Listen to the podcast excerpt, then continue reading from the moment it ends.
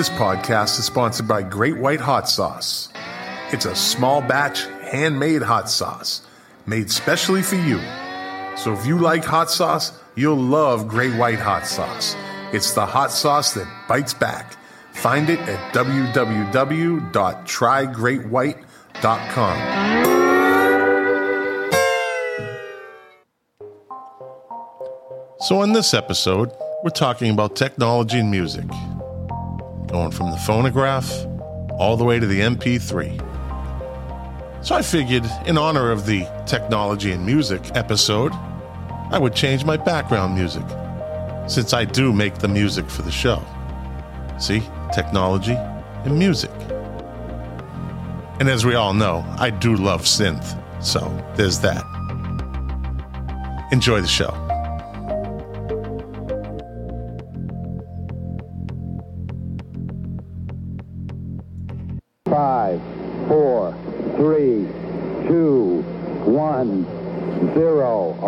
Engine running. Liftoff. We have a liftoff.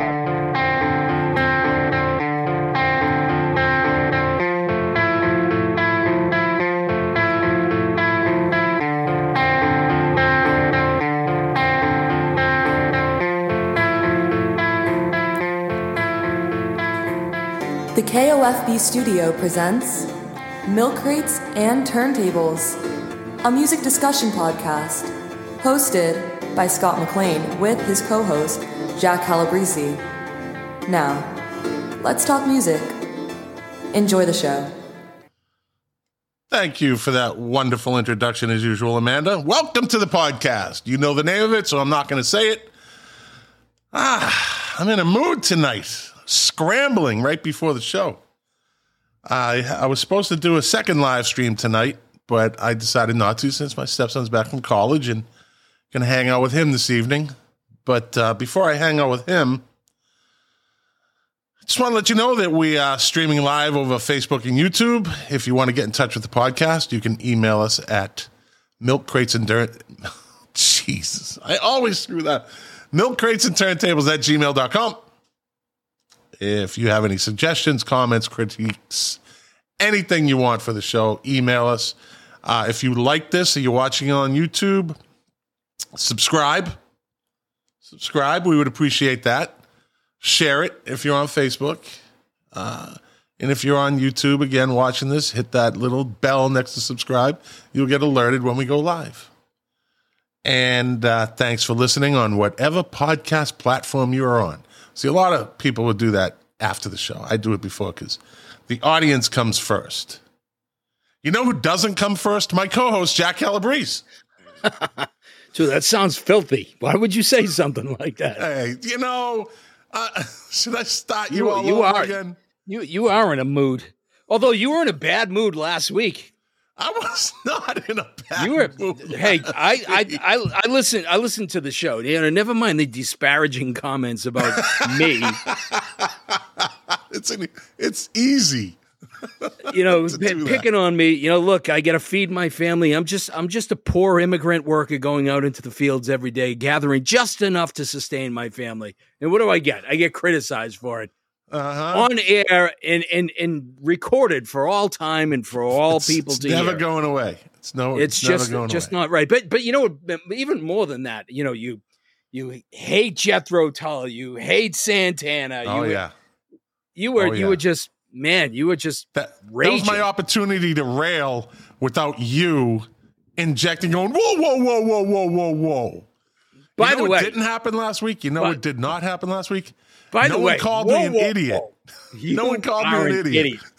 Look, I get, I get, I get it. You don't like Jethro Tull, that's I fine. don't. But I mean, you can't, you can't disregard the fact that they've been around since 1967, 60 million albums sold, and they're still, they're still kind of around. But you know, you Yeah, had to yeah, go give deeper. You had to go deeper. What? You had to go deeper. You know, hopping around on one leg. Yeah, the one leg one with leg- the flute. Fucking flute. They could be around as long as they want. Hey, you know what? Look, I. I, I have to, I have to say. I mean, it sounds like I'm defending them, and I am to a certain extent, but I'm not really a big Jethro Tull fan. No. But, but still, we are a podcast that really celebrates music, and you you were not very celebratory last week. It- well, I, eh, we are a podcast that speaks the truth also. so I chose the truth last week. I Yeah. just, you know, when I'm just sitting here Hey, eagerly listen, awaiting, I'm I'm saying all this. I'm eagerly, eagerly awaiting the Jethro Tull Santana compilation duet record. the show on the show we're going to do on them. You know, I sit here and rail against Ian Anderson, but meanwhile he sits in his castle in England laughing at me. Yeah, sure. Yeah, yeah, yeah. Good, good job in your little tiny in your little studio. It's not that little, but it's a little. Stu- yeah, yeah. Good job, uh, guy. Yeah, as he plays his flute. You don't, you don't like any of their music at all? I like uh, Aqua Lung. I like, you know, there's like three or four songs that I like. Like Santana, I think there's like three, maybe three songs I like by him. Omo Kovawa, whatever it is, is not one of them. Uh, Black Magic Woman, I'm, I'm, I'm sick of hearing it. What, what was what was Omo that first one? Kovawa, over, om, oh, oh, Omo Ko- Olo Kovoma, whatever. See, shows you I don't really Oh. listen to it. Oyo Oyo- como? Yeah, Oyo Oyo como Como va. Va. Yeah, Oyo of Ole Como Yeah, yeah. So, Ah, bon pan. Yeah. Ah, bon pan. yeah, Panera. February. Okay, February. it's it's February. It's February. That's right. I was right. So, you were wrong. all right. So, let, just for the hell of it, let me let me see if I can think of any Jethro Tull songs to throw at you. Tell me whether you like them or not. You already you already said Aqualung. That's okay, right? yeah. yeah. Uh, what about uh, Locomotive Breath? Locomotive breath. Yeah. How about uh, Living in the Past? No. You don't like that song? No. No. Wow. Thick as a brick. Stupid song. flute song. Cross- it's a flute cro- song. Cross-eyed Mary. Yeah, I like that one. Okay. Yeah. All right. So, all right, people are asking me, they thought I wasn't on tonight. I'm not on my second live stream tonight. So, I might have to say that a couple times during this show. Hey, I got I got a question. It's more of an observation and you can comment on it, I would think, probably. So, did you ever notice that the kiss of death for a band, and I, I, I thought of this the other day when I was driving, I heard this band. The kiss of death for a band is always the label, they are the next. Always the kiss of death. And I was listening to The Alarm, who, I, who we both like, Yeah, really like The Alarm a lot. Um, and the alarm was at one point touted when they first were, they're the next U2. I remember just hearing, they're the next U2. Sure. Kiss of death. Absolute kiss of death. And and the only and the other the other group I, I can think about, they were the next Beatles. Well, we heard that a ton of times, right? But uh, uh Badfinger. I mean, they even sang like the Beatles. They they and they just no matter what you are. Whoa, like whoa, I don't whoa, think whoa, they had, whoa, oh, whoa, whoa, whoa, whoa. go. Yeah, you know what? You know why they sound sounded like the Beatles. They they were on Apple Records. I know, They- but you know Bad Company was on Swan Song. They didn't sound like fucking Led Zeppelin. nobody sounded like Led Zeppelin And nobody except for sounded Greta like Van, well, except for Greta Van Fleet. Greta Van, who, by the way, tickets went on sale for Greta Van Sleet, And I, I went online Did you just I, say Greta Van Sleet? whatever they are, Fleet, Greta Van Fleet. It's uh, another group I don't particularly care By the for. way, Dave Dave Dave Phillips just hit the nail on the head. You know what the problem with Badfinger is? They sucked. They sucked. Yeah. Now, uh, I know The Knack was called the next Beatles, right? So, do you know of any bands? Can you think off the top of your head? And it's not a trap question, um, but th- there's not a lot of bands that have that. They are the next label that was attached to them. Can you think of any? Um, I'm trying to think uh, off the top of my head. I, re- I remember hearing about you know the Black Crowes being like the the next Stones slash Faces. Faces Um, would probably be more. Yeah. Yeah, I mean you know I mean there, there's a there's a little bit of they, they definitely drew upon those elements. Yeah. Uh, and I and I actually think that the comparison really hurt them, and I think that people actually, for whatever reason, turned against them. and said that they were actually ripping off the Stones of the Faces sound, which you know I was never a big fan of those arguments. I think you know I always thought that if you were influenced by them, if that's the type of music that you like, then hey. So let me ask it. you this then. Let me ask you this then. In in the Coldplay. tonight, Coldplay was re- regarded as the next U2. yes, because he sounded like Bono with with, with clocks. I remember Yeah, having an the- argument by- with my son, and I'm like, "That's that's U2." He's like, "No, it's not. You don't know what you're talking about. That's U2. No, it's not." I told him, "Shut up. It's U2." And they think that was Coldplay singing clocks. Shit. Right? Well, I don't. I don't think. I mean, look, I like Coldplay. I think they're actually a better live band than they are in the studio. But I don't think they've ever lived up to being the next U2. So I remember uh, some years back they played, I think Boston, and I, I believe you were you were part of. You got tickets, and I think our friend uh, Tal went with you. Yep. uh, Yep. and it was like it was. So seeing U2 over the years, you, you can attest to this. It was kind of a.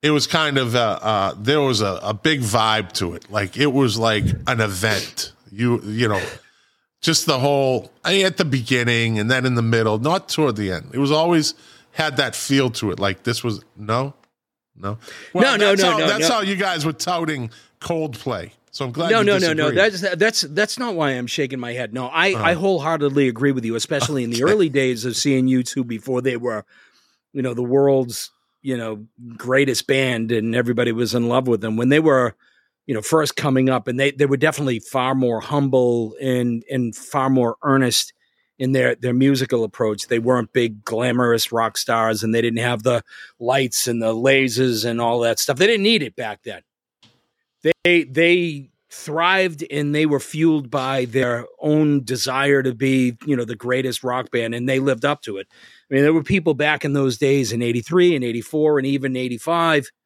um, where people kind of looked at seeing U2 as a, a quasi religious experience It was an experience. which brings yeah. me which brings me back to the show last week Oh, where once Eh, again let me let me let me interject for one second. Jack doesn't listen to any of the podcasts that we do, but the one I do without him, oh, he's really interested in that. Oh, I know he's gonna bomb without me. I know he he needs me. He's gonna That's bomb without me. No, no, no, no. What did, what did I say? What did I say after I listened to it? I was like, you know what? You don't need me.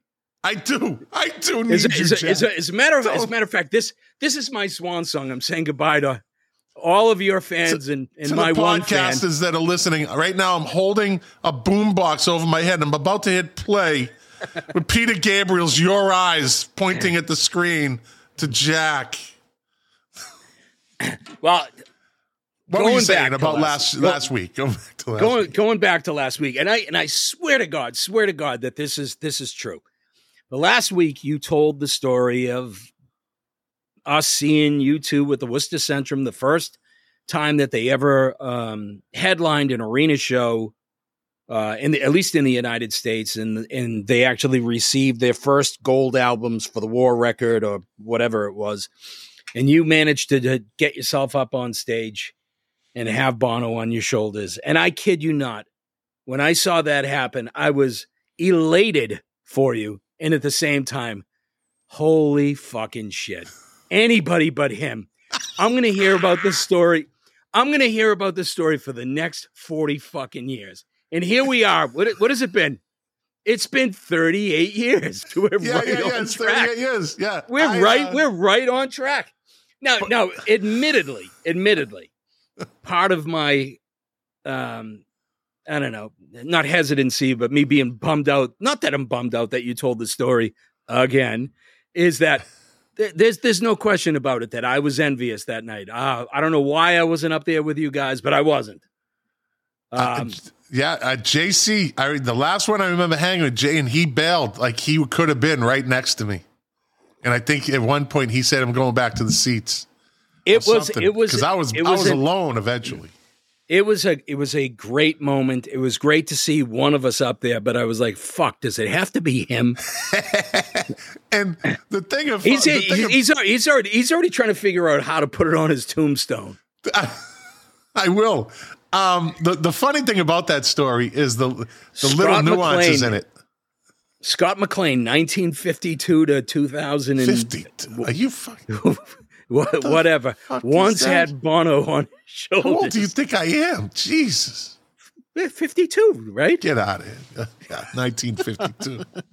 See, the, the, the funny thing about that story is the little nuances. The dude that was next to me, um, and we're right at the stage, and and the stage is probably about up to up to my neck, right? It wasn't like really high up back then.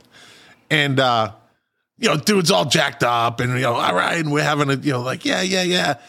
And when I said to him, Hey, next song, help me get up on stage, he looked at me like I literally the proverbial I had three heads. Like what I said, dude, when I say now, just like, get, boost me up there. So he, he interlocked his fingers and I said, now, now, now, during I Will Follow.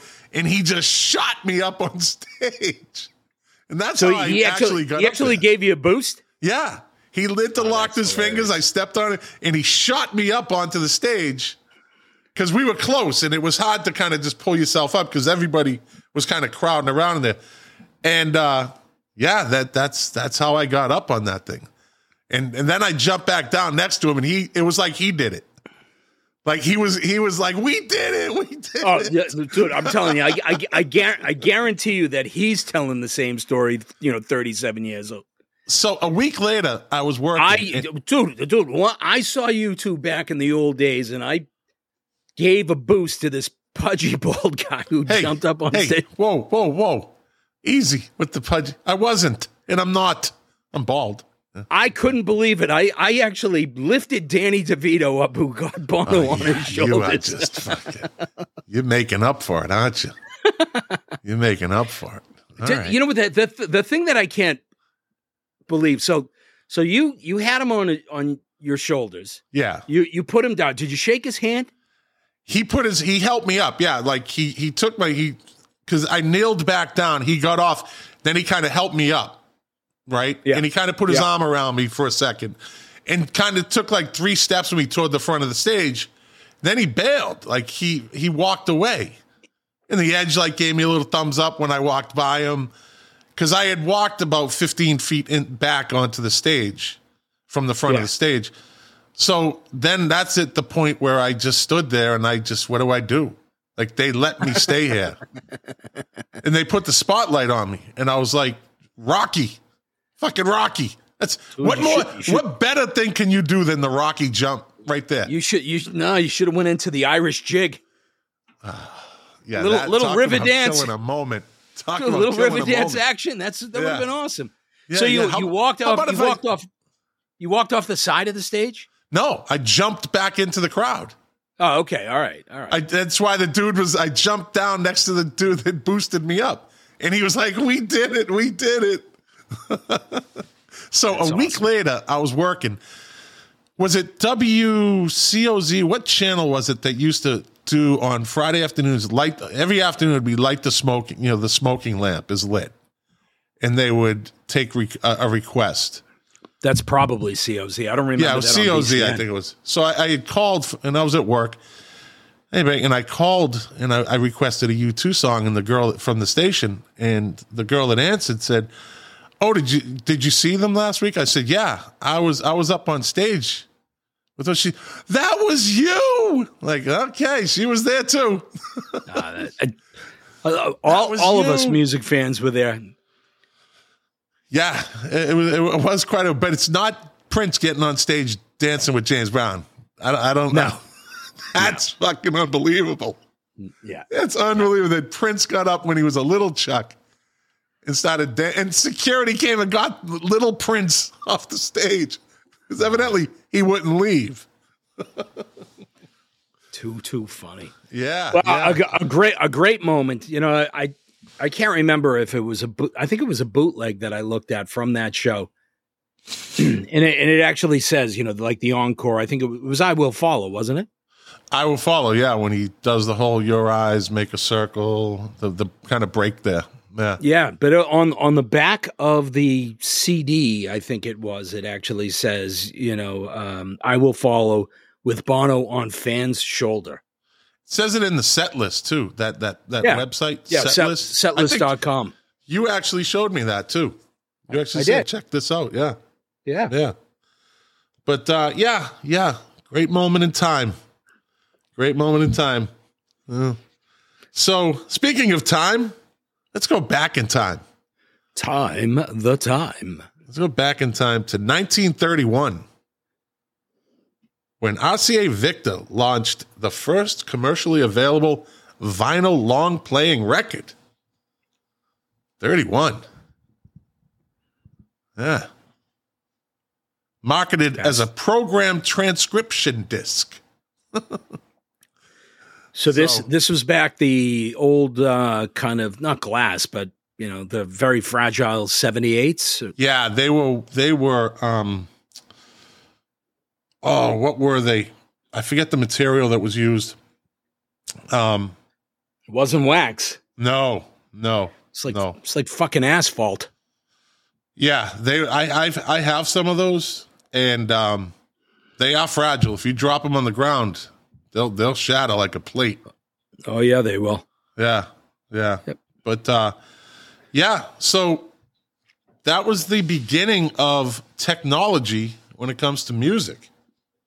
Was- You know, it's it's funny with with those old seventy eights. You know, the, they're they're everywhere. You know, if you ever go Yeah. to flea markets and yard sales and antique shops and whatnot, and there are definitely people out there that think that they're worth a fortune, and they're they're really not. There are there are some that are worth you know pretty decent money, like the really old blues. So like the Mississippi John Hurt and the Muddy Waters and what like like I've looked on eBay and um, some of the old Mississippi John Hurt 78s they go for like a grand 1200 1500 bucks a piece but they're almost impossible to find Yeah. which is because so many of them so got thrown money. away. Yeah, a lot of them got thrown Yeah. away, got broken. but but ev- everybody that has 78s you know they have you know Tommy Dorsey and uh, Spike Spike uh, I have Spike I have a Jones. Spike Jones. I have some of his some of his stuff. yeah uh, even some of the you know Sinatra Louis Armstrong Ella Fitzgerald all of that Yeah. stuff Yeah. it's not worth it they're not worth anything Nothing worth anything. No. No, Nope. they're cool to look at. Some of the covers, like I kept the Spike Jones because it's got a cool cover. Um, but then in the 40s, that's when they came into polyvinyl chloride. That's where vinyl records, the term vinyl record came from. Because they were more flexible and they could actually fit more onto it too. Because those other ones were like 10 minute plays. You know, like what we used to have the extended, the 12 inch, you know, like of, I think my favorite album, just one song was, was, was, uh, what's the name of the group? Real Life? Send Me an Angel? Send me an angel. Send me an angel right Keep now. Keep- keep right going. now. If you believe in heaven above, if you believe in love. See, I still, I love that song. I. You know why? of course it's Got got a, got a lot got a lot of synthesizers. Yeah, yeah. Oh, I think we just lost our one sponsor. Send me an angel. Send me hot sauce. So, you know, vinyl is vinyl. It's I always say, no one's getting rich off the vinyl collection. You know, people save it now because it was uh, it's the chic thing to do, but it's still sitting there. It's still fucking sitting there. Like Well, you, you it what? sat I mean, there for 40 years and they didn't give a shit about it. Then all of a sudden they see, hey, there's a little resurgence in vinyl records. And they're like, I have a collection and I'm keeping it. Like you weren't, you fucking weren't doing it with anything with it anyways, you know? But they still I- don't I- own a turntable. That's the funny thing. I, I'll tell you the thing that the thing that kills me is that uh, because it's it's uh, the hip thing in the Gen and Gen Zers and the millennials are big time into vinyl right now. That all of the things that that should be three dollars are now twenty eight dollars because there's there's such demand for it. Well, and, and hey, you know, you know what, whatever. You know, I mean, I, I'm not in the- in the market for so a lot of that old classic vinyl because I have most of it, but it Can I- just it just it's disturbing to me that um, you know, the police Outlandos d'Amour is going for $38. Yeah, but you, you know you could buy it for cheaper off Discogs. That's a great app, Discogs. You can catalog. Yeah. Yeah, so I, I, I want to just stop the show for a second, if I if I could. Uh-oh. Um, we have the return of Scott, the IT guy. He just commented in, I had to leave the show because I never got sent the hot sauce. Hashtag strike or pound sign, pound sign, strike. Ah, that's where he's been. That's where he's been. Huh? Okay. Scott, you can't hold me hostage. Scott, I got news for you. If, if you if you're waiting for your hot sauce, just give it up. I've been podcast for what six, eight years now, and I haven't gotten a drop. Not a drop. Not not not a habanero.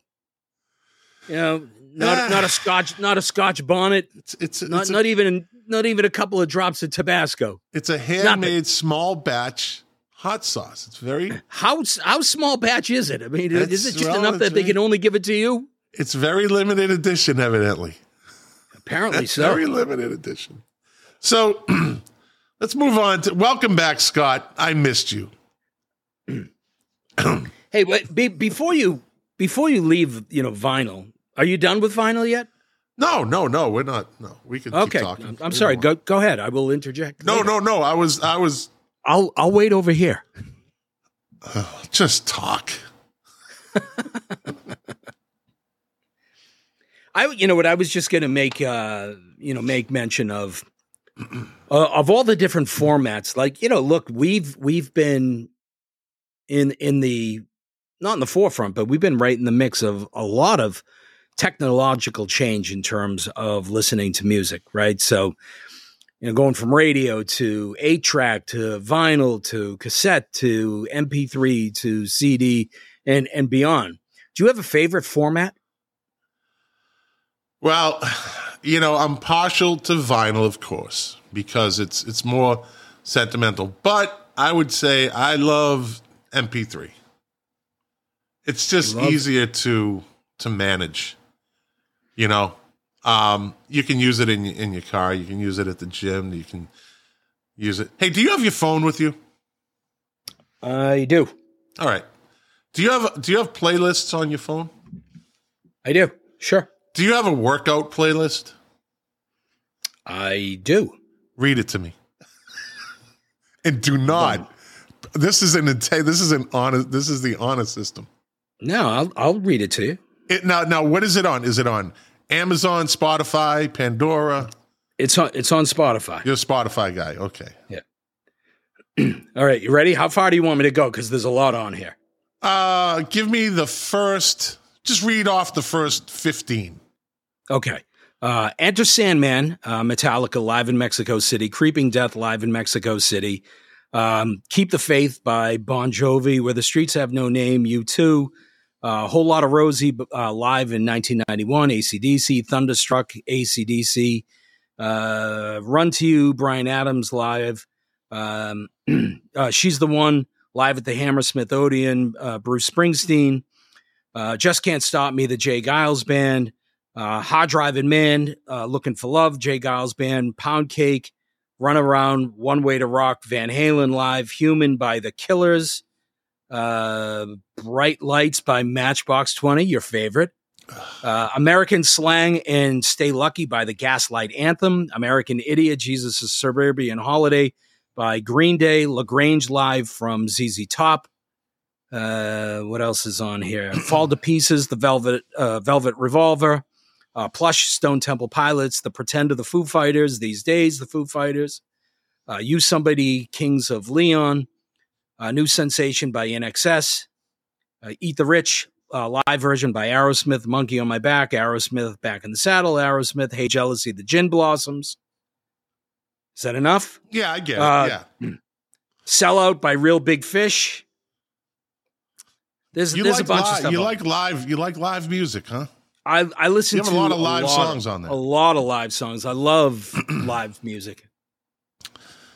Interesting dichotomy of music between you and me, as far as, as this goes. All right, go ahead. Give, Stop. give me your top 15. Yeah. Beehive by Mark Lanegan Band. I Heard You Got To by St. John. Uh, I could never take the place of your man, Prince. Don't leave me this way. The Communards. I love the Communards. Funky Child, The Lords of the Underground. Uh, Molly, 16 Candles, Sponge. Subterranean Feelings, Jude Schumer. Dress by PJ Harvey. Elevate My Mind, Stereo MCs. All the way up, Fat Joe. Don't Run Wild, The Del Fuegos. Happy, Pharrell Williams. Night in My Veins, Pretenders, my favorite Pretender song. The Formula by The DOC. Good Thing, Fine Young Cannibals. Roadrunner, The Modern Lovers. It's No Good, Depeche Mode. Hell and Back by Bakar. Hollywood's Bleeding, Post Malone. Uh, Good Fortune, PJ Harvey. Uh, let's see. Take a Picture, Filter. Happy Hour by Weezer. Suicide Blonde, INXS. Adam's Apple, Aerosmith. Uh, let's see. Suspicious Minds, Fine Young Cannibals. Mr. Brightside, The Killers. Uh, when Things Go Wrong, Robin Lane and the Chartbusters. Uh, Love in a Trash Can, The Raveonettes. Never Say Goodbye, The Communards. Tattooed Love Boys. Uh, the Pretenders. Uh, that's when I reached for my revolver, Mission of Burma, and Supersonic by Oasis. What do you notice about my playlist?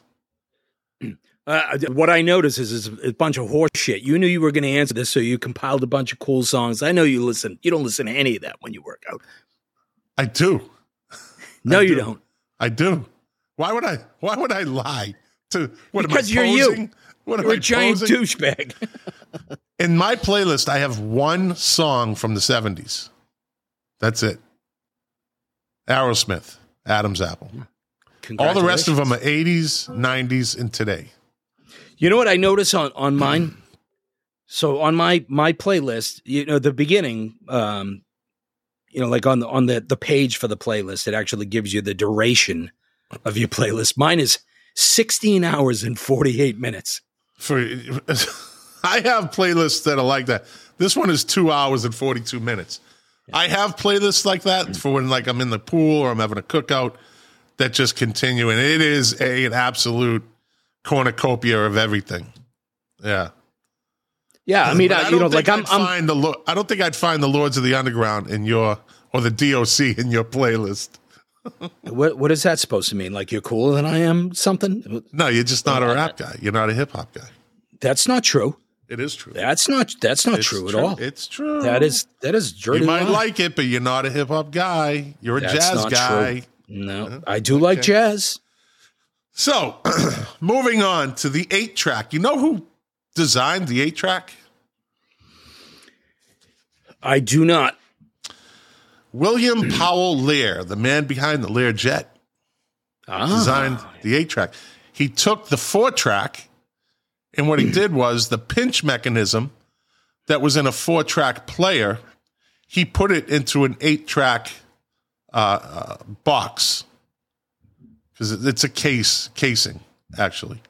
He put the pin, and so he added uh, more tracks in there. So, yeah, What was Yeah. the, what was the thing that, what was the thing that frustrated you most about the eight track? Was it because was it the fact that it wasn't really that portable? I mean, yeah, you could put it in your car, and I actually had a portable eight track player, but not the easiest thing to carry around. Well, they did come out with the Dynamite 8. Dynamite! JJ Walker, Jimmy JJ Walker was you'd, you pound the top and it would change the change the channel. That's It great. was, a, it was a small portable 8 track player and it looked like one of those you know those those things you you press down to blow up the dynamite that you see in the Bugs Bunny cartoons. yeah, but but I'm not I'm not I'm not talking about the the player per se. I'm talking about the actual oh eight yeah, you couldn't. They weren't that cassettes, Yeah. I, I guess. So you know, what I mean, for for me, I, I actually thought that the sound quality, and I don't know if this is true technologically speaking, if the sound quality is is technically better, uh, but it's it seemed to be better was than deeper. cassettes. It was deeper. Yeah, but they they were they were cumbersome, and and I think the biggest thing that that may be uh, a surprise to some of our you know newer listeners is that for a lot of at least the early eight track players, they did not have a fast forward or rewind capability. Yeah. You could you could play bounce between four different channels or four different tracks. Uh, the other thing that was frustrating is, do you remember ever, ever listen? Like I remember Van Halen one, if I remember correctly, that um, on the first on the first track, I think it might have been like in the middle of eruption. Like, you know, eruption is kind of broken up into two pieces. It actually changes from track one to track Yeah. two. Happens. So you got that you got that weird click. Well, what they did was um, they would actually put that on the track listing on the back, like uh, Strawberry Fields uh, on, on Magical Mystery Tour was like part one and part two because that's where it got uh, clipped. So Yeah. And the then thing and then the other the, the other thing about eight track I'm sorry. no, go you- ahead, go ahead. No, go I was going to say the other thing about eight tracks is, you know, at least for me, not until later, you couldn't you couldn't record on them. So you know, like one of the So- great things, one of the great I'm things. gonna I'm gonna this- touch on that. I'm gonna that's pretty that's an interesting Okay. point. yeah, um, make the thing that Lear did, though, other than improve over the the four track, was his marketing was fucking brilliant. All 1966 Ford cars offered a factory installed in dash eight track player. In 67, Chrysler and GM offered the same. And in the late 60s, several other companies were making players uh, for for the other tape loop systems, including a four track, and putting them in cars. That's where the eight track took off, because now you could play them in your car, and it came. You didn't have to buy a cumbersome type of uh, system, because you know there was cars, and I know you know this that had fucking turntables in them. Like they were trying, they tried everything to put in cars. But eight tracks at the time was that was the shit then, right? So well, I mean, if made- you, if, you, if if you think about it, you know, putting a turntable in a car is a dumb fucking idea. unless you unless you're parked, unless Yeah. you're parked, you're definitely not doing it when you when you're driving, you know. Um.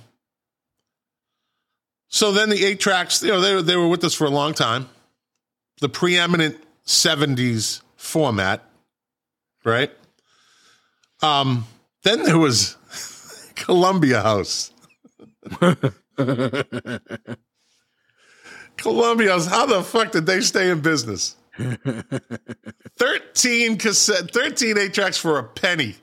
And you always ordered them if you were moving or, you know, you, you just, you thought, oh, it's only a penny. And then you start getting those bills for the monthly albums that they're sending you that are overpriced, you know? How many how many times did you do Columbia House? I think me and my brother Do it, did mo- it. do it more He- do it more than once? I did it once. Yeah. Yeah. Um, so then, uh, uh, yeah, Columbia House offered eight track tapes well into the, actually well into the 80s. They were still doing it. Columbia House. Uh, Madonna's early albums were, were on eight, were an eight track. Michael Jackson's Thriller was offered as a club membership eight track. Yeah, right? I guess there's there's some there's some articles out there that say that there's still a place down south that's making eight tracks, but oddly enough, it's for predominantly uh, uh, uh, for truckers, which I thought was interesting. Yeah. So what do we got? Mark Smith just commented from YouTube. He said, uh, "I used to work at a cassette company owned by a man who worked for Bill Lear. Wow." And he said the original eight track was designed by Lear, was as good as uh, a quarter master tape. Yeah, so the sound was uh, was better, as you said. I always thought it was deeper. It had a deeper sound to it. Yeah, the sound the sound was was pretty good on eight tracks.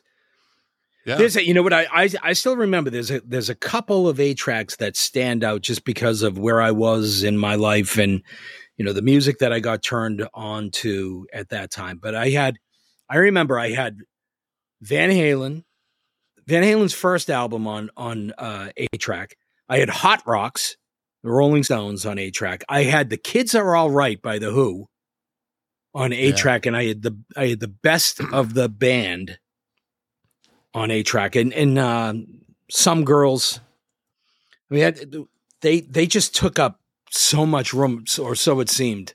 So you touched on the eight track recorder. My father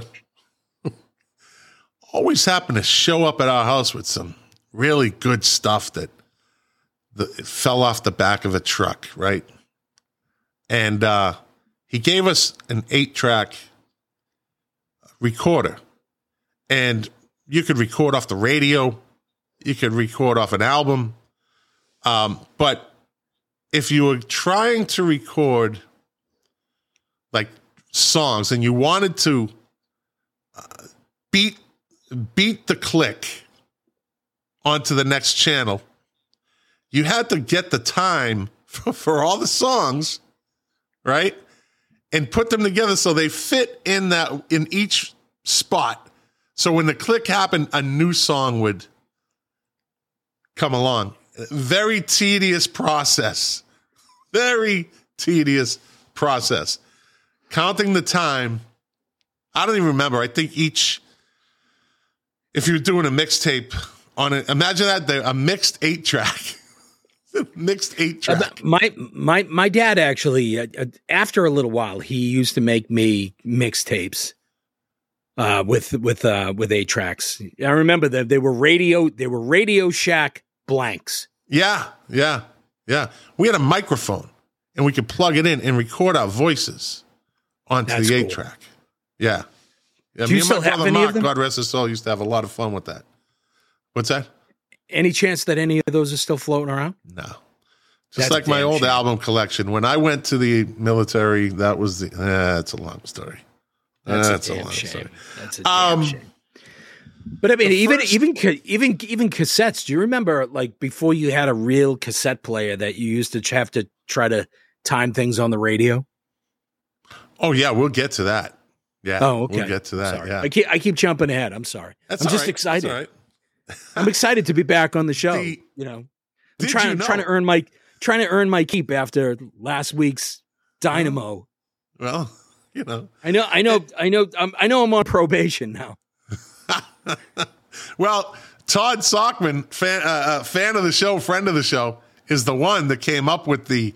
Did you know Jack missed four shows in the last five months? Well, Jack has a job.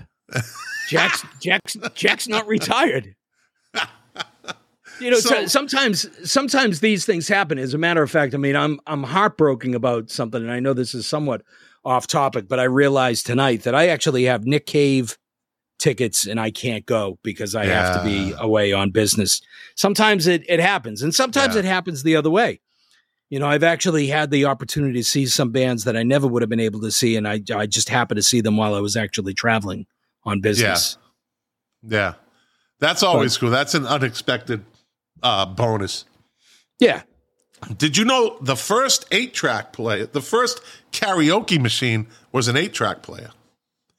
Nah, Yeah. that doesn't surprise me. Uh, Doesn't surprise. Daisuke Inoue created it in 1971. He called it the eight juke. Right? It was a wooden box that combined a microphone, amplifier, coin box, and an eight track tape player. Inui com- claims to have sold 25,000 of them, right?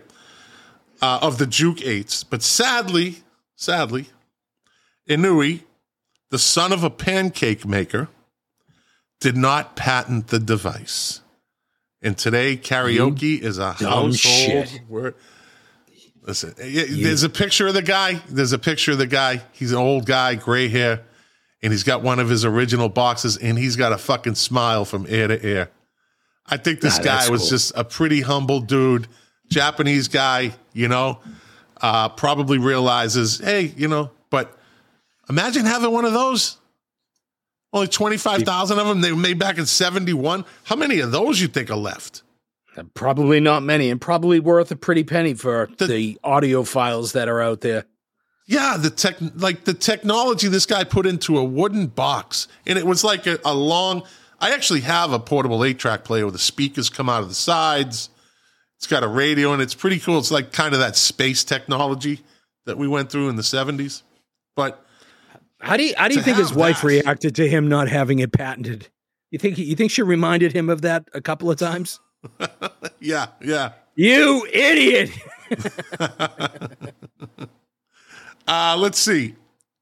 All right, I'll say in the '80s, I have this. Did you know? Uh, many popular titles were available on eight track through record clubs. Now, this is when they started transitioning over to cassettes, right? So, as a popular, uh, uh, as the popularity of the format took a nosedive in the '80s, the eight-track tape was largely relegated to such mail-order record clubs. If you were an eight-track, uh, let's see, if you were an eight-track collector and wanted hit albums like John Cougar's "American Fool" or the Beastie Boys' "License to Ill," you had to go through a record club to get the eight tracks. Now I'm going to throw a. worth money. I don't know. Now this one, I'm going to throw this at you. And okay, I I already made a bet with you, and I don't even know what the bet was. Do you remember the the Oasis?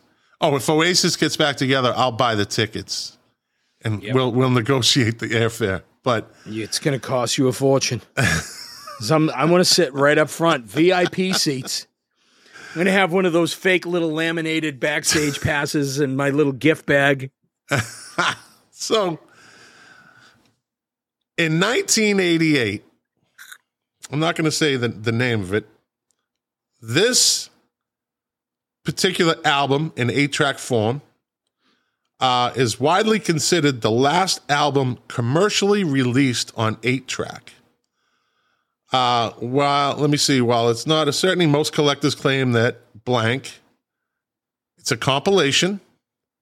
It's a greatest hits and it came out in 1988 was the final commercially released eight track now after that like reader's digest did some like, uh, yeah, like they, they they throw in some uh, uh, co- collections of songs but this particular came out in 1988 it was a band that was that that apexed in the uh, in the 70s around the mid 70s um they went through a bunch of incarnations uh, to get to where they were.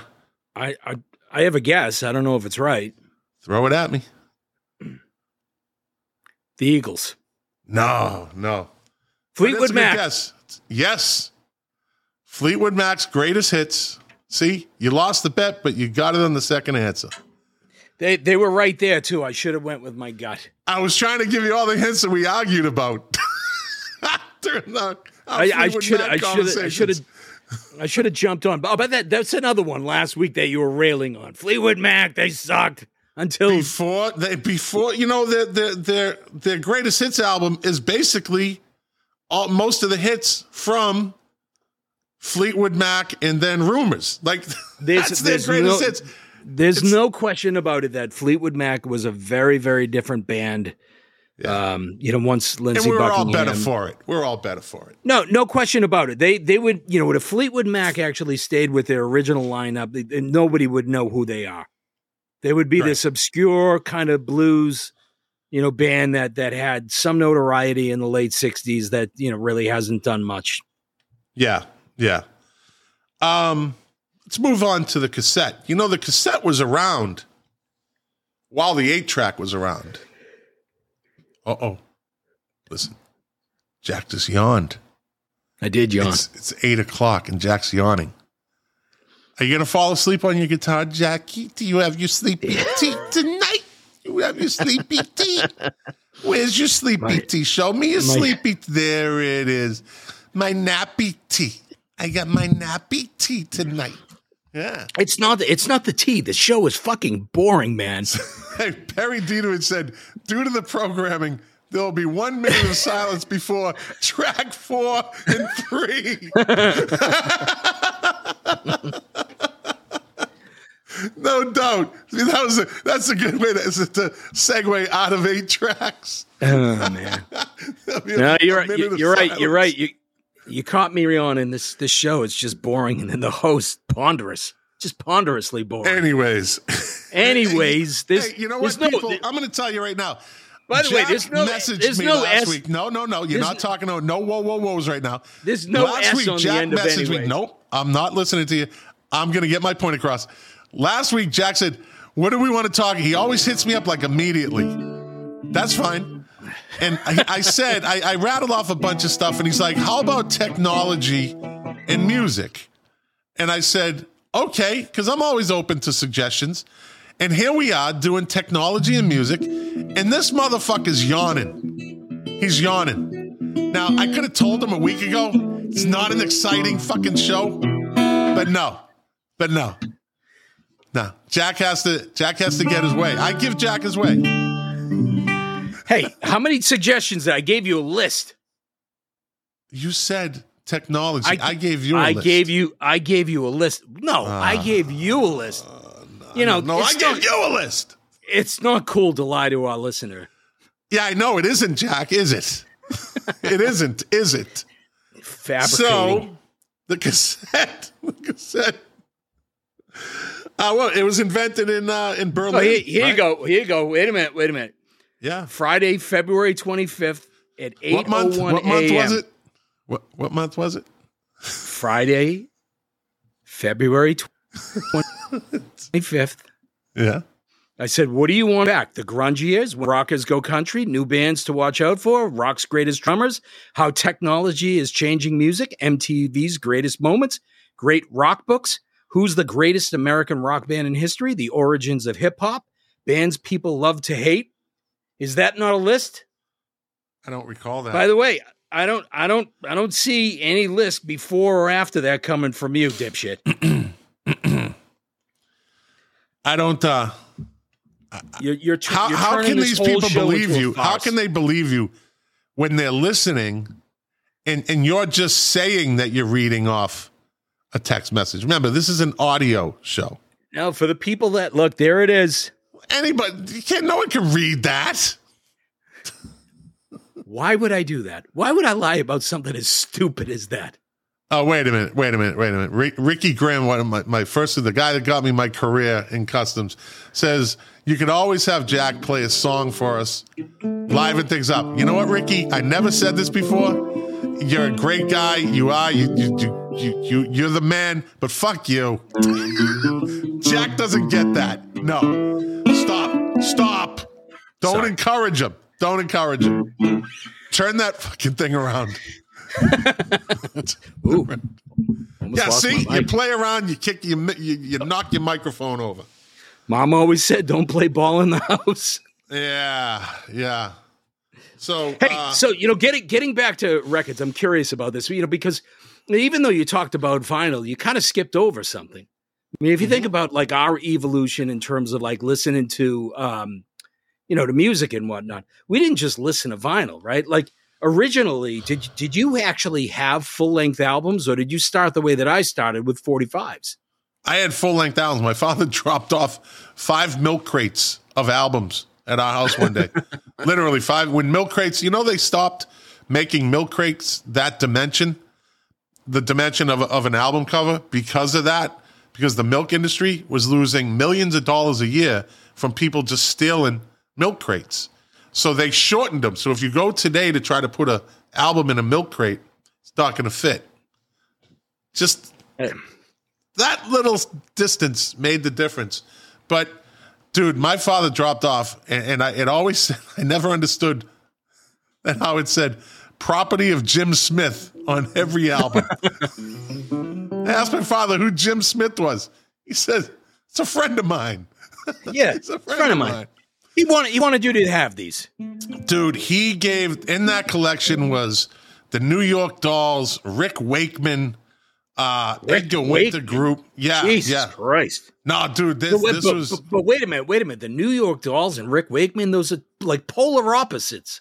well, the dude like me and like you had an eclectic taste in music. Leave him That's alone. Leave. Jim Smith alone. I Hey. can't believe that anybody would go out of their way to buy a Rick Wakeman album. By the way, for those people that, that don't know, he was the keyboard player for Yes. You know what? You know what? See, you are such a fucking hypocrite. You are. how how would you I, call? I you rail against a band. I rail against a band, and then you're like, you should give them respect. You should honor them. They're they're they're bands. Just because you don't like them doesn't mean that you can make fun of them and hate them. Oh yeah, what did you just do to Rick Wakeman, tough guy? Huh? What'd you do to Rick I- Wakeman? you know what? Look, you look, dogged look, him. I- you dogged Hold him. on, hold on. You're Rick Wakeman. Rick Wakeman is an incredibly, incredibly talented. Oh, here we go. Backtracking Jack. incredibly Backtracking Jack. But, but, but, I mean, what I was saying is that the New York Dolls is not a prog band. You know, they were borderline, you know, punk, and and Rick Wakeman is so polar opposite of that. It just it it's it just confuses me a little Pull, bit. pull That's an all. album. Pull a fucking album out from behind you. Pull an album out. Any album. Hurry up. What is it? Martha Mott the Hoople's greatest hits. All right, now go down the fucking other end of your collection. Pull an album out.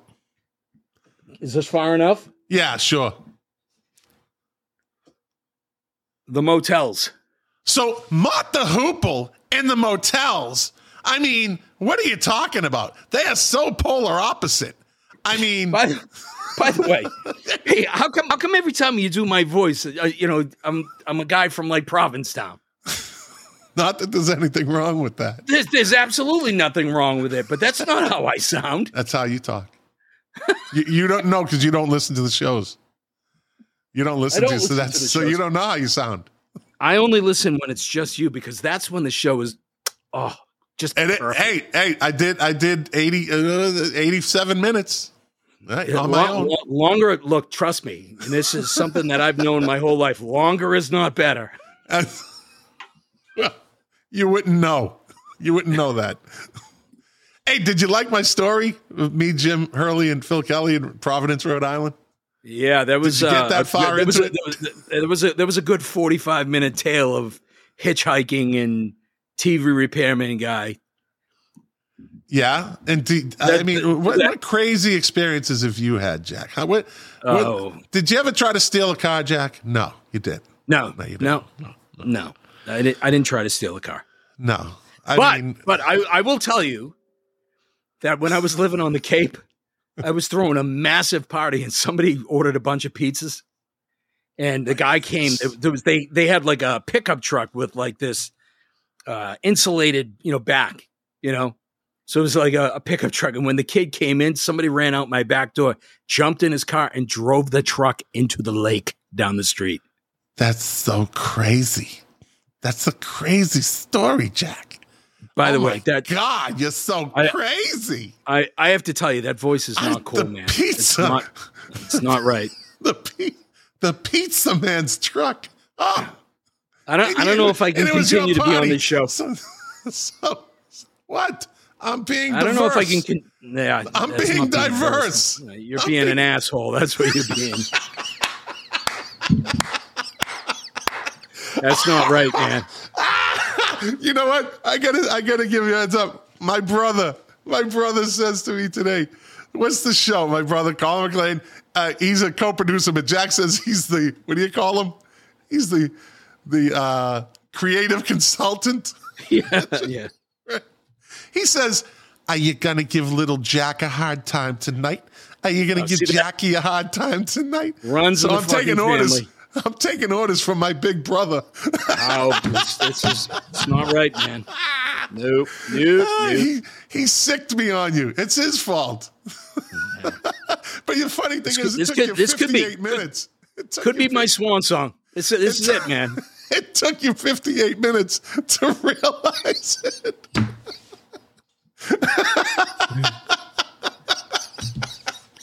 I hope you're happy.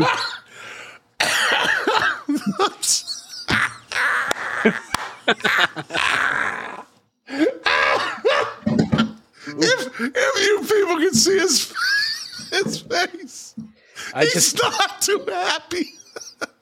it's not not cool. Not cool. Oh shit! You know what, Jack? I'm gonna just for that play a song. Play a song, buddy. G- give us a song No. on on cue. Give me a song. Nope. doesn't want to You get no song. I'm taking my guitar and going home. oh Jesus! I don't- so, all right, let's finish the story. So, what happened with the pizza guy? What? What, what did he? Did he just stop partying with you guys? I don't remember. It was a long time ago, but I do. I do recall. I do recall the lawyer calling me a couple of days later. Well, that's a lot of pizzas. I, oh, Jesus. I don't even know where to go from here. All right, let's see. I gave my love a cherry. What, Carla? Someone just commented. In. She's, she's making a guitar joke. Animal House. Oh, okay. Do you know that song, Jack? I don't think so. I Although, you know who does a great- you know Who, you know who does a great version of that song is Sam Cooke. Oh, really? Oh yeah, I thought Otis Day did a really good version of it too. the great late murdered Sam Cooke. Yeah, yeah. So let's uh I mean we we're only into cassettes. We still got CDs. Hey, but but you know what? Hey, when, when you MP3s. Going back going back to the uh you know the vinyl. When you Yeah, used to get yeah. vinyl when you were a kid you did you have any type of ritual? Did you did you save the cellophane on the outside? Did you Uh, I you tried. know store them did you store them a different way? Did you do for whatever reason every time i bought a new record i would always smell it No, I, I, I, don't think I had anything. I tried to keep the cellophane on it, but if it was a gatefold, you really you can't. Um, no, I, I, was always a, I was did the dive for the for the inserts. If it was seeing if there was any inserts. 'Cause back then you didn't know. Like there was no publicity of unless you read like Teen Magazine or something says catch the insert of the Pretenders album, which I have the Pretenders album, a Japanese import, and it has some pretty cool fucking inserts in it. The Pretenders uh, first album, yeah, I got that. that- in the you know, that's-. I think that's one of the things of like of all the different formats that music ca- came out on. The long playing album, you know, vinyl was LP. was where I I certainly learned most about music. You know, like a lot of people ask you and I like, how do you guys know so much shit? And and a lot of it, you know, at least I know for me was, you know, I used to go into Boston and I used to go to record stores and I used to flip you through worked at one, yeah. yeah, I used to flip through the stacks and I would read, you know, the backs and you know the records, and you learned who, you know, the uh, personnel was in the band, who played bass and who played drums, and who produced and who wrote, Yep, yep. you know, and you know which one were covers and which, you know, Like which that's how I know that. That's how I know. Like Joan Armatrading's album, "Me, Myself, and I."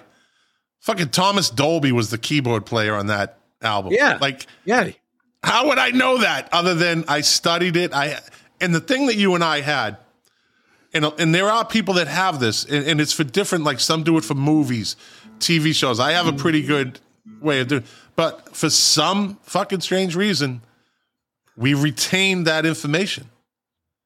Like you just retain it because because we love the music so much that when you learn something about it, at least that's how I was.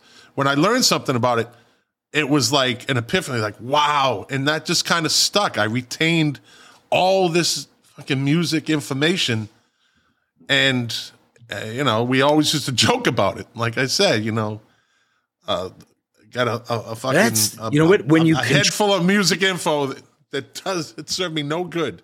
Why couldn't I Scott, retain? you, when you when you controlled when, when you controlled the album cover, you control information.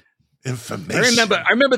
I remember the first time I saw uh, Joe Cockers with a little help from my friends and just being blown away by looking at the back cover and seeing that Steve Winwood was on there. Jimmy Page played on that record. Yeah, yeah, Like, holy God! yeah. You know, Jimmy Page did something outside of Led Zeppelin. It was just how, how does that So- happen? I get, you know what? Somebody brought this up again the other day, and I, I, I watched it, and I saw this a long time ago. I forget the name of the movie. I forget the name of the movie, but it's a British movie, and it was a '60s movie.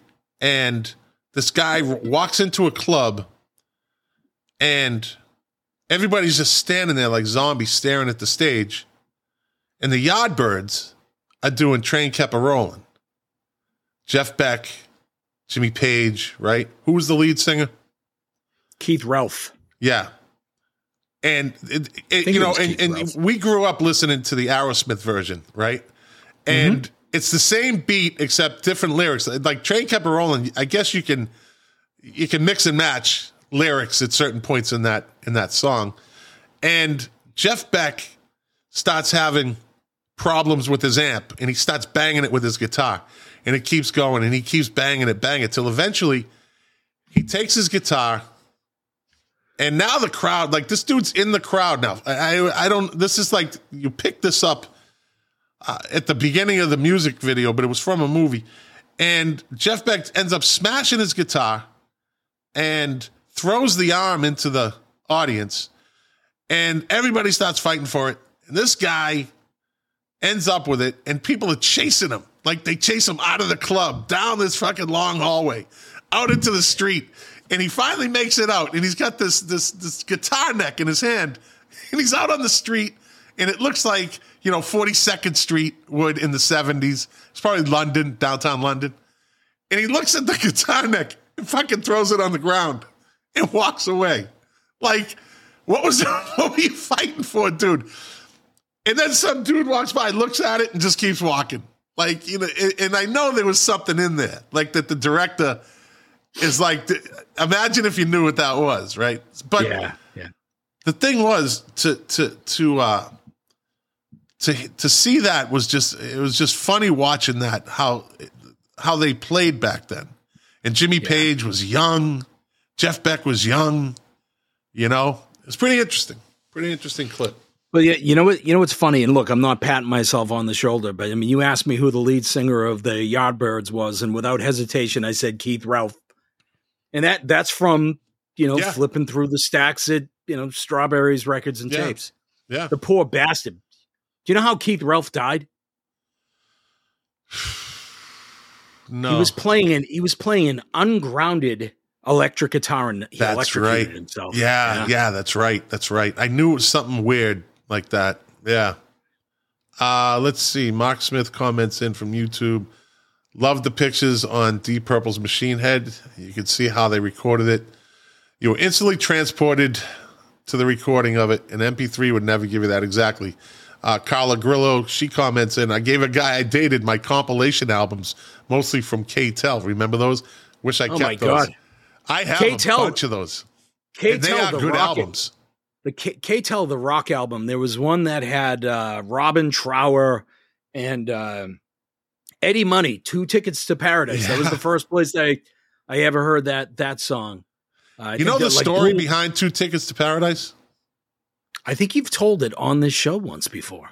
Well, eh, yeah, Eddie Money. Uh, he didn't have any money. He was he was young, and he wrote the song, and it wasn't yes, actually. you did tell the story before. Yeah, and the two tickets to Paradise was just for him and his him and his wife to take a bus out to like Pennsylvania. But to them, it was it was you know two tickets to Paradise. They were getting out of New York type thing. That's just the quick version of it, but it's pretty interesting. I mean, we should we could actually do a show on like the the, story behind certain songs. That might You, be you think there's the possibility that we might actually stay on track and talk about the stories, or you're gonna, you No, know, you- you- you make, make, derailed make this fun show. of me and de- yeah, I derail it. How Only dare if you? my brother puts me on you will I do that. When Colin McLean makes the call, I I follow. Um, See, no, you see, it, it, well, you some, started- some some things never change. Back in the day, I said if you got in a fight with one of the McLeans, you had to fight them all, and it's still happening It's today. still happening today. That's right. That's right. Goddamn bullies! Uh, you derailed the show when you yawned and said, "Oh my God, this is so inter- interesting." So that that absolutely set this show into a whole. I wasn't. You look, I. I, I, was just trying to, uh, you know, project uh, because you uh. caught you caught me yawning. That's all. I just I, I worked my butt off today, and you know, I, I get tired, and you know, sometimes you're a little long winded. I'm sorry. I'm long winded. I'm I'm me. I'm not even Oh, wait a minute, wait a minute, wait- wait a minute. Wait a minute. You're not you're not long winded. How long No. did your show go last week? Well, How when long? you're doing a solo show and and the people like the extended show, then you stretch it out. A professional knows how to do that, Jack. Yeah, high water mark. Last week's show just skyrocketed our numbers. Well, it was one of the most downloaded shows in that in the, in the one week time frame. There you So, go.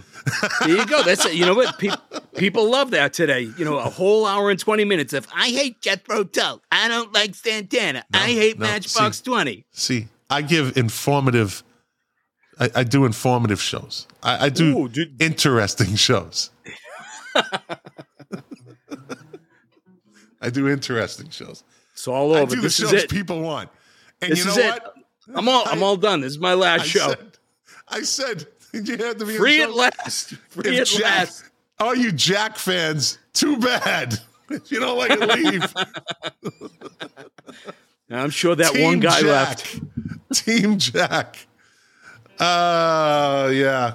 So Oh my God, we're well over an hour already. yeah, I know. That's all right. The the the, the, listeners seem to like this the, the slightly extended version, and I really like No, it no, no, because- no, no, no, no. A listener, a listener, one of your buddies said they No, like no, the there's a bunch show. of them. They like now, the long now, shows. Now you hijacked my entire night. Yep, I did. I did. so you know what we're gonna do then, Jack? You know what we're gonna do? Oh no, is there going to be a part two of technology and music? No, no, no. I'm gonna I'm gonna save all that little good stuff for when I have to do another show alone.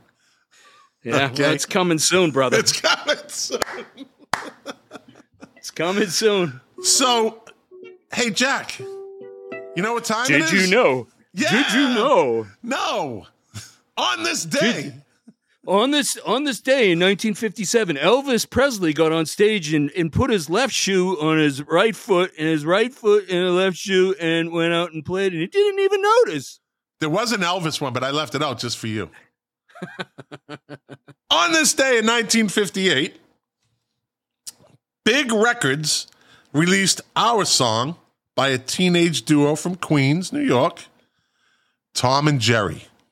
Ah, Simon and Garfunkel. The duo will become famous in the 60s under the real names Paul Simon and Art Garfunkel. Now, on oddly enough, on this day in 1964, Paul Simon and Art Garfunkel record The Sounds of Silence as an acoustic duo. It wasn't until record company producers added electric guitar, bass, and drums without the knowledge of those two, of Simon and Garfunkel, that the song would become a hit in the late 1965.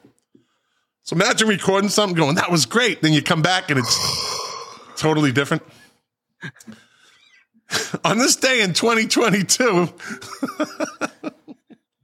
on this day in 1977, at 7 a.m. in the morning, on a trestle table set up outside Buckingham Palace, London, the Sex Pistols signed to A&M Records. The real signing had taken place the day before.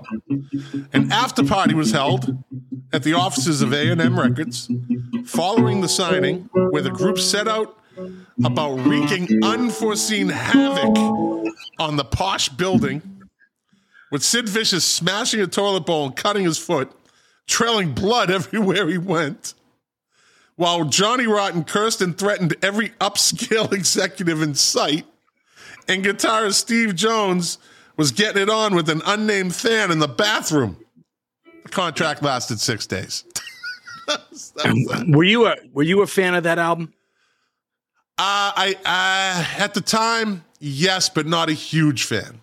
Oh, I love that record. I grew to appreciate it more I as I, love, older. love, love that record. And I Yeah. actually got to see them. Remember, they got together in '96 and did a tour. And you know, people were like, "Come on, it's a sellout." And I was like, "You know what? I don't care. I just want to hear those songs live." Ever feel know. like you've been cheated? Have it? Yeah. Right? That's a. I mean, the, walks come off on, the the, stage. the song "Bodies," oh, yeah. Or or EMI, or uh, "Holidays in the Sun." I mean, that record is fucking fantastic. It's it stands the test of time. On this day in 1979, Gloria Gaynor started a three-week run at number one on the U.S. singles charts with "My I Song." My song, after Jack leaves, "I Will Survive." also number one in the UK. The song was originally released as the B-side to a song first recorded by the Righteous Brothers called "Substitute." It was a sad day on this day in 1988. Younger brother of the Bee Gees, Andy Gibb, died in a hospital. His death from a myocarditis, inflammation of the heart, followed a long battle with cocaine addiction, which had weakened his heart. In the words of the late, great Rick James, cocaine's a hell of a drug. cocaine's a hell of a drug. On this day in 2009, tickets. Now, now let me ask you about this. All right. Listen to this one. Yes. This fucking guy. It's th- this Rick- fucking guy. All right. Rick In day in 2009. No, Rick Wakeman. Good one. Way to bring it full circle. Tickets for a one-off gig by Sir Paul McCartney in Las Vegas sold out in seven seconds after going on sale. The former Beatle was booked to perform an opening of the new joint at the Hard Rock Hotel and Casino on April 19th, 2009, in front of 4,000 fans. Tickets cost $750 each. How many times is this guy fucking ah Paul McCartney's going on? This is it. This is it. Oh, this this was a one off. No, it wasn't because he kept playing. He kept touring. A one off No, is no. like getting the mo- getting. Uh, you know, Frankie goes to Hollywood back together, and they do one No, show, hold- and that's it. Wait a minute. Hold on. Hold on. Are you are you whoa, whoa. suggesting? Are you suggesting that Paul McCartney kind of like followed in the footsteps of the Who and said, you know, I'm retiring or a final tour or any of that stuff? Because I don't think he ever did. What is a one off? Instead of doing a full blown tour, it's just a it's a like a one show thing that they're doing. Right, and then eight months later, he goes on tour. Well, I- So, I- yeah, but okay. that's that's that's different. Eh, I, I don't know. I think it's I think one offs unless it's someone a band that No, has no, not no, no. been. I, I, if I think I think you I think you're being like Putin right now. You just got you backed yourself into a corner. You don't know how to get out of it. On this day in 2010, Pink Floyd won a court battle with the EMI that prevented the record company. Now, check this out. In this, we didn't get to MP3s, but Pink Floyd won a court battle with the EMI that prevented the record company from selling single downloads and ringtones on the internet from the group's albums. Pink Floyd's back catalog was second only in sales to the Beatles. You know how easy it is? I could I could make a fucking Pink Floyd ringtone in literally 17 seconds on my phone Sure. because of technology, right? Yeah, but, this when was did only when did this 2010. This, was 2010. So they can't sell them, right? They prevented EMI from selling singles and ringtones of their music. But meanwhile, in 2010, that was the big Napster attack, right? When Napster changed music. Yeah, but I, I think I think it's a little bit different. If you have a record company that's doing that type of thing without your expressed knowledge or permission, I, I think as a band, you know, in terms of them marketing or kind of selling off your intellectual property, that you know, if a band doesn't want to be Well, you know, you, they, they were going like to get that. money for it. Of course, they get they get it, residuals it for it. it, it, it doesn't matter it doesn't matter if they don't want to cheapen their music by having it be fucking ringtones Yeah. Well, you know what? Welcome to the fucking 20th century, the 21st century.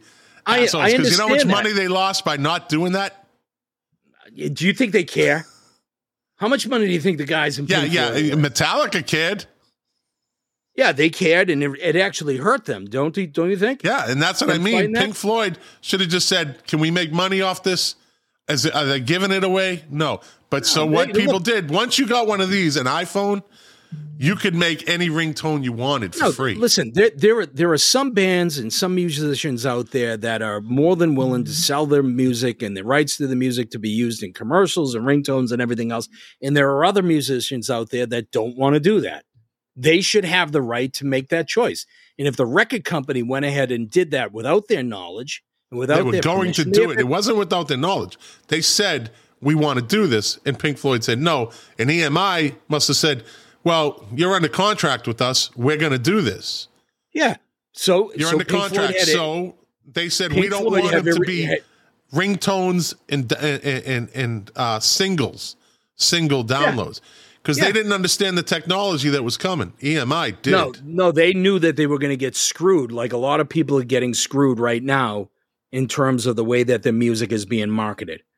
Isn't that the way it's always been? Isn't a one percent of fucking musicians one percent of musicians make you know make millions off their albums, or the rest? No, but look, look, the, there's there's a growing number of musicians out there right now that are complaining that you know whether it's Amazon or Apple or Spotify or whatever it is that they're getting pennies pennies on on the dollar, uh, and that most of the money is actually being made by the platforms.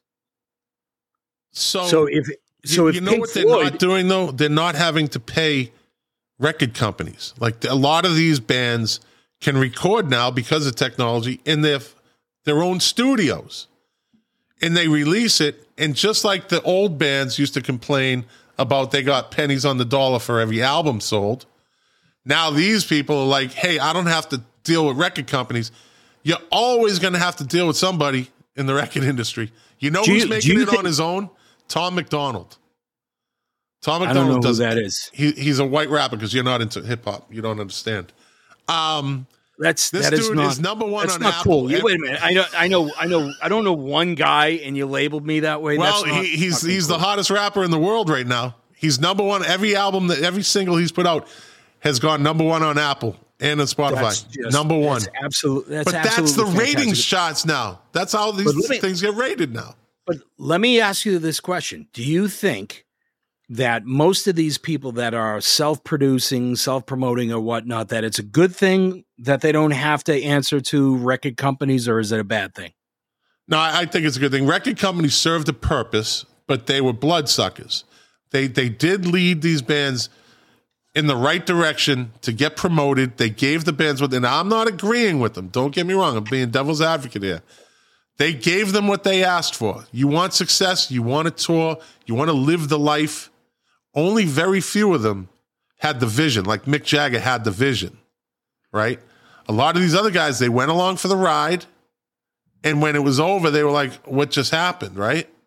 So record companies gave them what they wanted, but in the meantime, behind the back. Now, how about let's break it down to record to, to band managers? How many managers have fucked over their band? Oh yeah, most of them. I the, the yeah, exactly. Record industry, the music industry is brutal. It's brutal. Well, the, the the thing that I I I don't know the answer to this is with people doing self promotion with the lack of uh, push that comes from a record company. Is it does it make it easier for a band to make it big, or does it make it more difficult? That's a good question. I think that goes back to one of our episodes when we talked about is rock dead and all that. And when we said, all right, and I, I think I asked you the question, is there too much music now? Like Mark Smith just commented in, he agrees. Record companies are bloodsuckers, but at least they let bands develop back then. These bands jump right into the fucking fire. So Yeah. it's a lot of it's a jungle out there to to live in that MP3 world. It was good for the for the uh, the beginning of that wave. They all benefited, but then everybody jumped on board. You know, I- So I I think it can I, be- I think it's think it better to be- go with a record company. Yeah, I I think some in in some situations, the fact that a record company was actually being prescriptive and they were pushing certain things, I don't think it was necessarily a bad thing. And, and I and I also think it's also a, a good thing that people don't have to bow down to the record companies; that they can produce their own records. They can do it in their living room if they if they want to, right? Yes. They don't they don't have to they don't have to sign their blood sucking deal of the record company. They can put out their music, but I think it's probably a lot more challenging for them to actually scale and to become as popular as you could without that machine behind you. You know, And- I mean, I I think- almost I almost equate it for for the for the casual music listener. It's almost like going to the supermarket in the cereal aisle Yeah, if you're if you're if you're not familiar with if you're coming from a different country Yeah. and you walk into you know kroger's or whatever your market is down there and you walk into that cereal aisle and there's five or six hundred different brands of cereal it can be confusing and i think music can be that way as well without kind of a central machine pushing that stuff yeah. And, and let me reference this guy again, Tom MacDonald. He does all. He owns his own music. His girlfriend does all the videos. Right. he had all his he he just released a, a vinyl album and he signed every single one of them. Like him and his they were boxing them up and they were sending them out. He said nobody owns me. And the dude is killing it. But he is lightning in a bottle. He worked this guy fucking grinded out. He ground it out uh, to get to how he got there and he's he struck lightning. You know, he struck gold with you know his lyrics in social media. You know, if you if you catch that wave, well, any artist is going to make money, right? Well, I, I think that's one of the one of the good things is you know from an independent standpoint, you know you don't have to be playing Madison Square Garden. You can still carve out a living playing the music that you want, and you can get it out to people. You know, I mean, it's it's a balance, right? There's good Yeah. and bad to to to both sides of it. Yeah, yeah. We didn't even get into the. um Maybe we could pick this up at the beginning of the next show. You know, we could skip past to the I'm, cassette. I'm not I'm not going to be on the next show. Oh, that's right. then I'll I'll save it for that. That's not going to be in next week.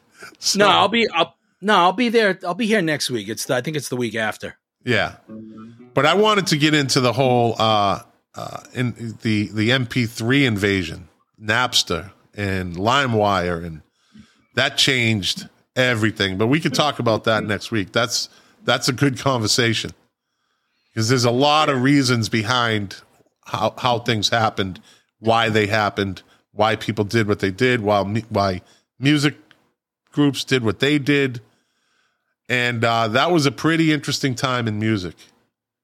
So, and uh, I just want to give a shout out to my new friend Cynthia Sayre. She is the host of the uh, True Hauntings and Scary Stories podcast. Uh, she does a great job. I am now officially her video editor for her YouTube channel that she's going to start release. Oh, Jack's making the face. See, Cynthia's a nice girl. She's a I don't very think she's nice going to appreciate that. She's she's a very nice girl. I wasn't making faces at her. I was making So faces make- at you. Why? And by the way- by the way, Jack, you you, know, look- paint, you play the guitar, you you you you photography. I do a little photography, but see your your your stuff is is is that that stuff. I like my stuff, editing, I think it's wonderful. I think it's fantastic. and yeah. By the way, hey, we shouldn't we shouldn't really sign off without making mention of uh, Gary Brooker's death. Oh, by the way, born on this day, Tom Scholz from Boston, right? The group Boston. Uh, J. Rick Rubin, right? Co founder of Def Jam Records with Russell Simmons and established American Recordings record company. I think he's a guy that probably takes care of his people. Rick Rubin. But I think he's one of those record those record labels that you got to be really fucking good to get on his label. That guy's Wait a a genius. But how how does that segue from what I said about Gary Brooker? Well, we're getting there. And then uh Okay, all right, it's coming. born on this day in 1963 also, Jeff Ament. Yeah. Bass player from Pearl, Pearl Jam. Jam. Can you believe fucking Jeremy came out in 1992? Like that still blows my fucking mind. That song came out in 1992. It's like I, I, if you had asked me without thinking, I'd say, oh, it's like 2001. you know, Well, you know what? It's it's funny. 92. Like like if you go back uh, a couple of years now, right? You know, with the whole COVID thing and whatnot.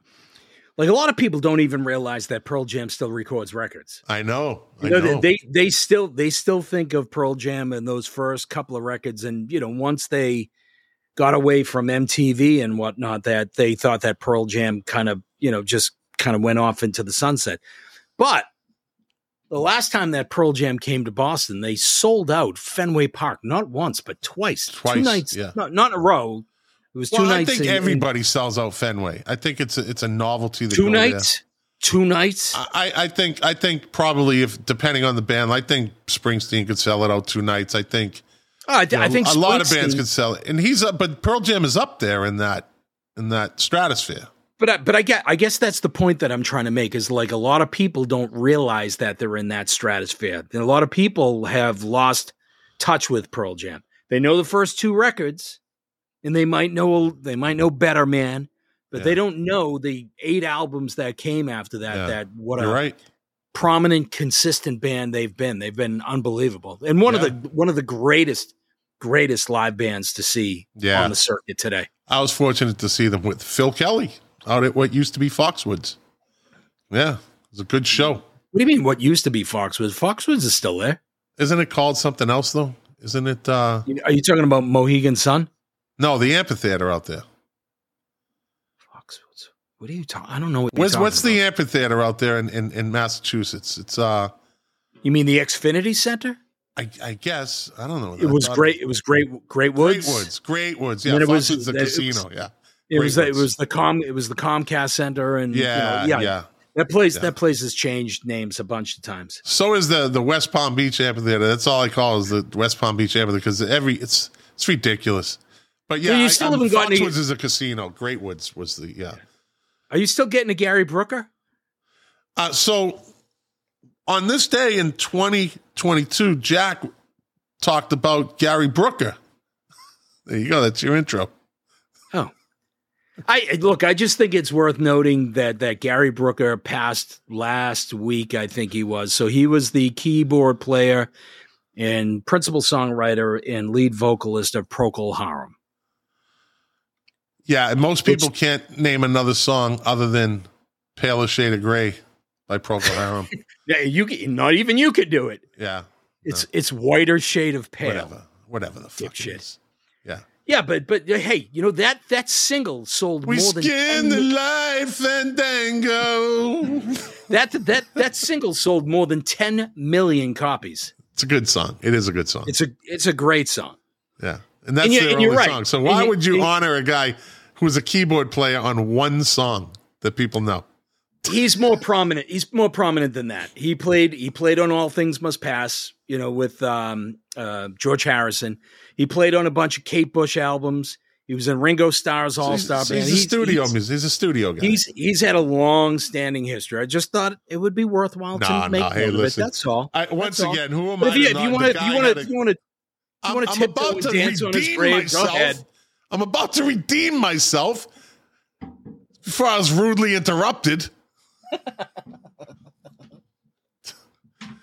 like, who am I to talk about Gary Brooker when the guy was, yeah, he he was everywhere in music, and I'm sitting here doing a fucking podcast with you. hey, come on. He did that great shady gray of white. yeah, pale shade of gray.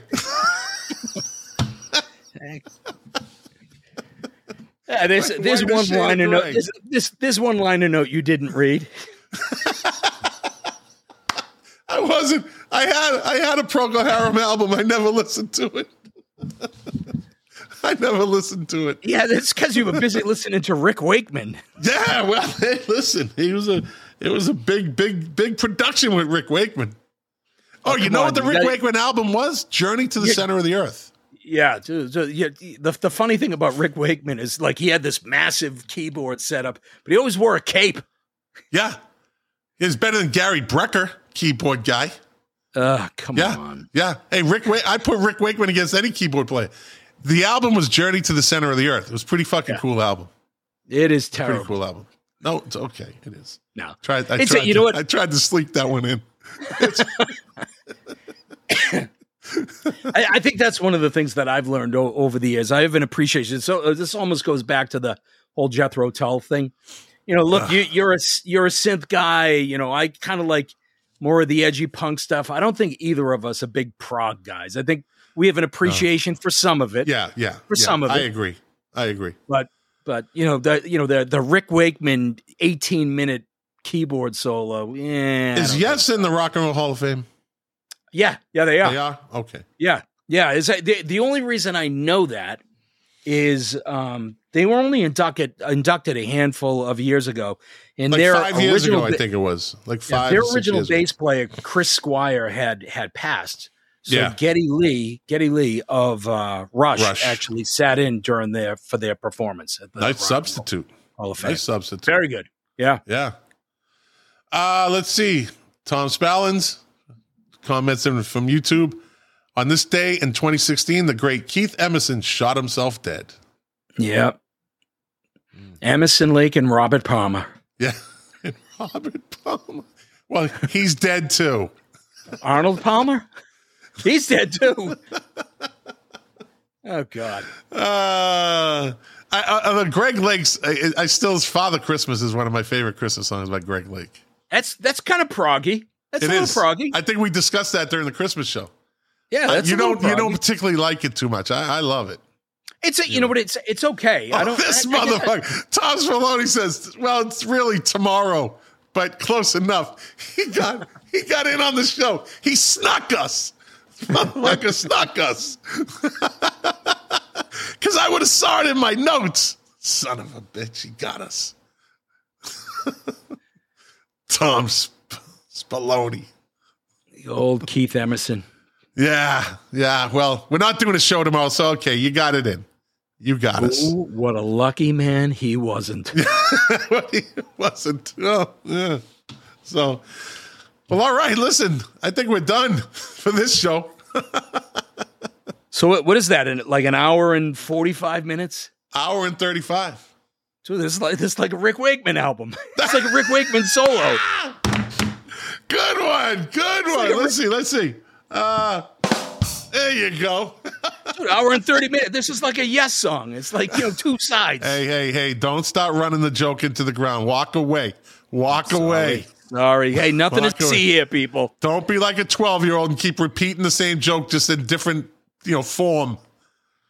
Uh, all right. Well, All Jack, right. you know, buddy, I always appreciate your time. I love you. Thank you for doing this with me. I want to thank the people for watching, and the people that are listening. You are the engine that drives this this vehicle. Without you, it would just be me talking to Jack, and well, we do that all the time, anyways. Yeah. By the way, we don't need you people. We appreciate that you're here, but if you weren't here, we'd still be doing this We'd, show. still, we'd still be talking like this to each other, just on the phone. you, you are an idiot. There you go. There you go. well, if you like the show, share it. Tell people about it. Uh, that's that's how we do this. I'm not into the big promotional podcast thing. I I, I like the grassroots, word of mouth. No, no, Uh, we need a like record they label will- to push us. if people like it, that's how things spread in the podcast world. Um, so if you like it, share it. Tell someone about it. We'd appreciate See it. that? Again, We're we're grassroots, like his buddy Ronald McDonald. What was that guy's name again? Chris McDonald, Chris McDonald, Joe McDonald, Country Joe. Country Joe. Anyways, well, we'll be back next week. Again, pass this along if you if you like it. Tell people about it. Uh, and uh, yeah, good show, buddy. Good show. Always a lot of fun, man. Thanks to everybody that is listening or has listened or will listen. We appreciate you. Yes, and uh, doing this show for you to quote my favorite artist, Morrissey. The pleasure, the privilege is mine. So, It's not my favorite artist. ah, we'll see you next week. Shut up, Jack. Whiny, whiny.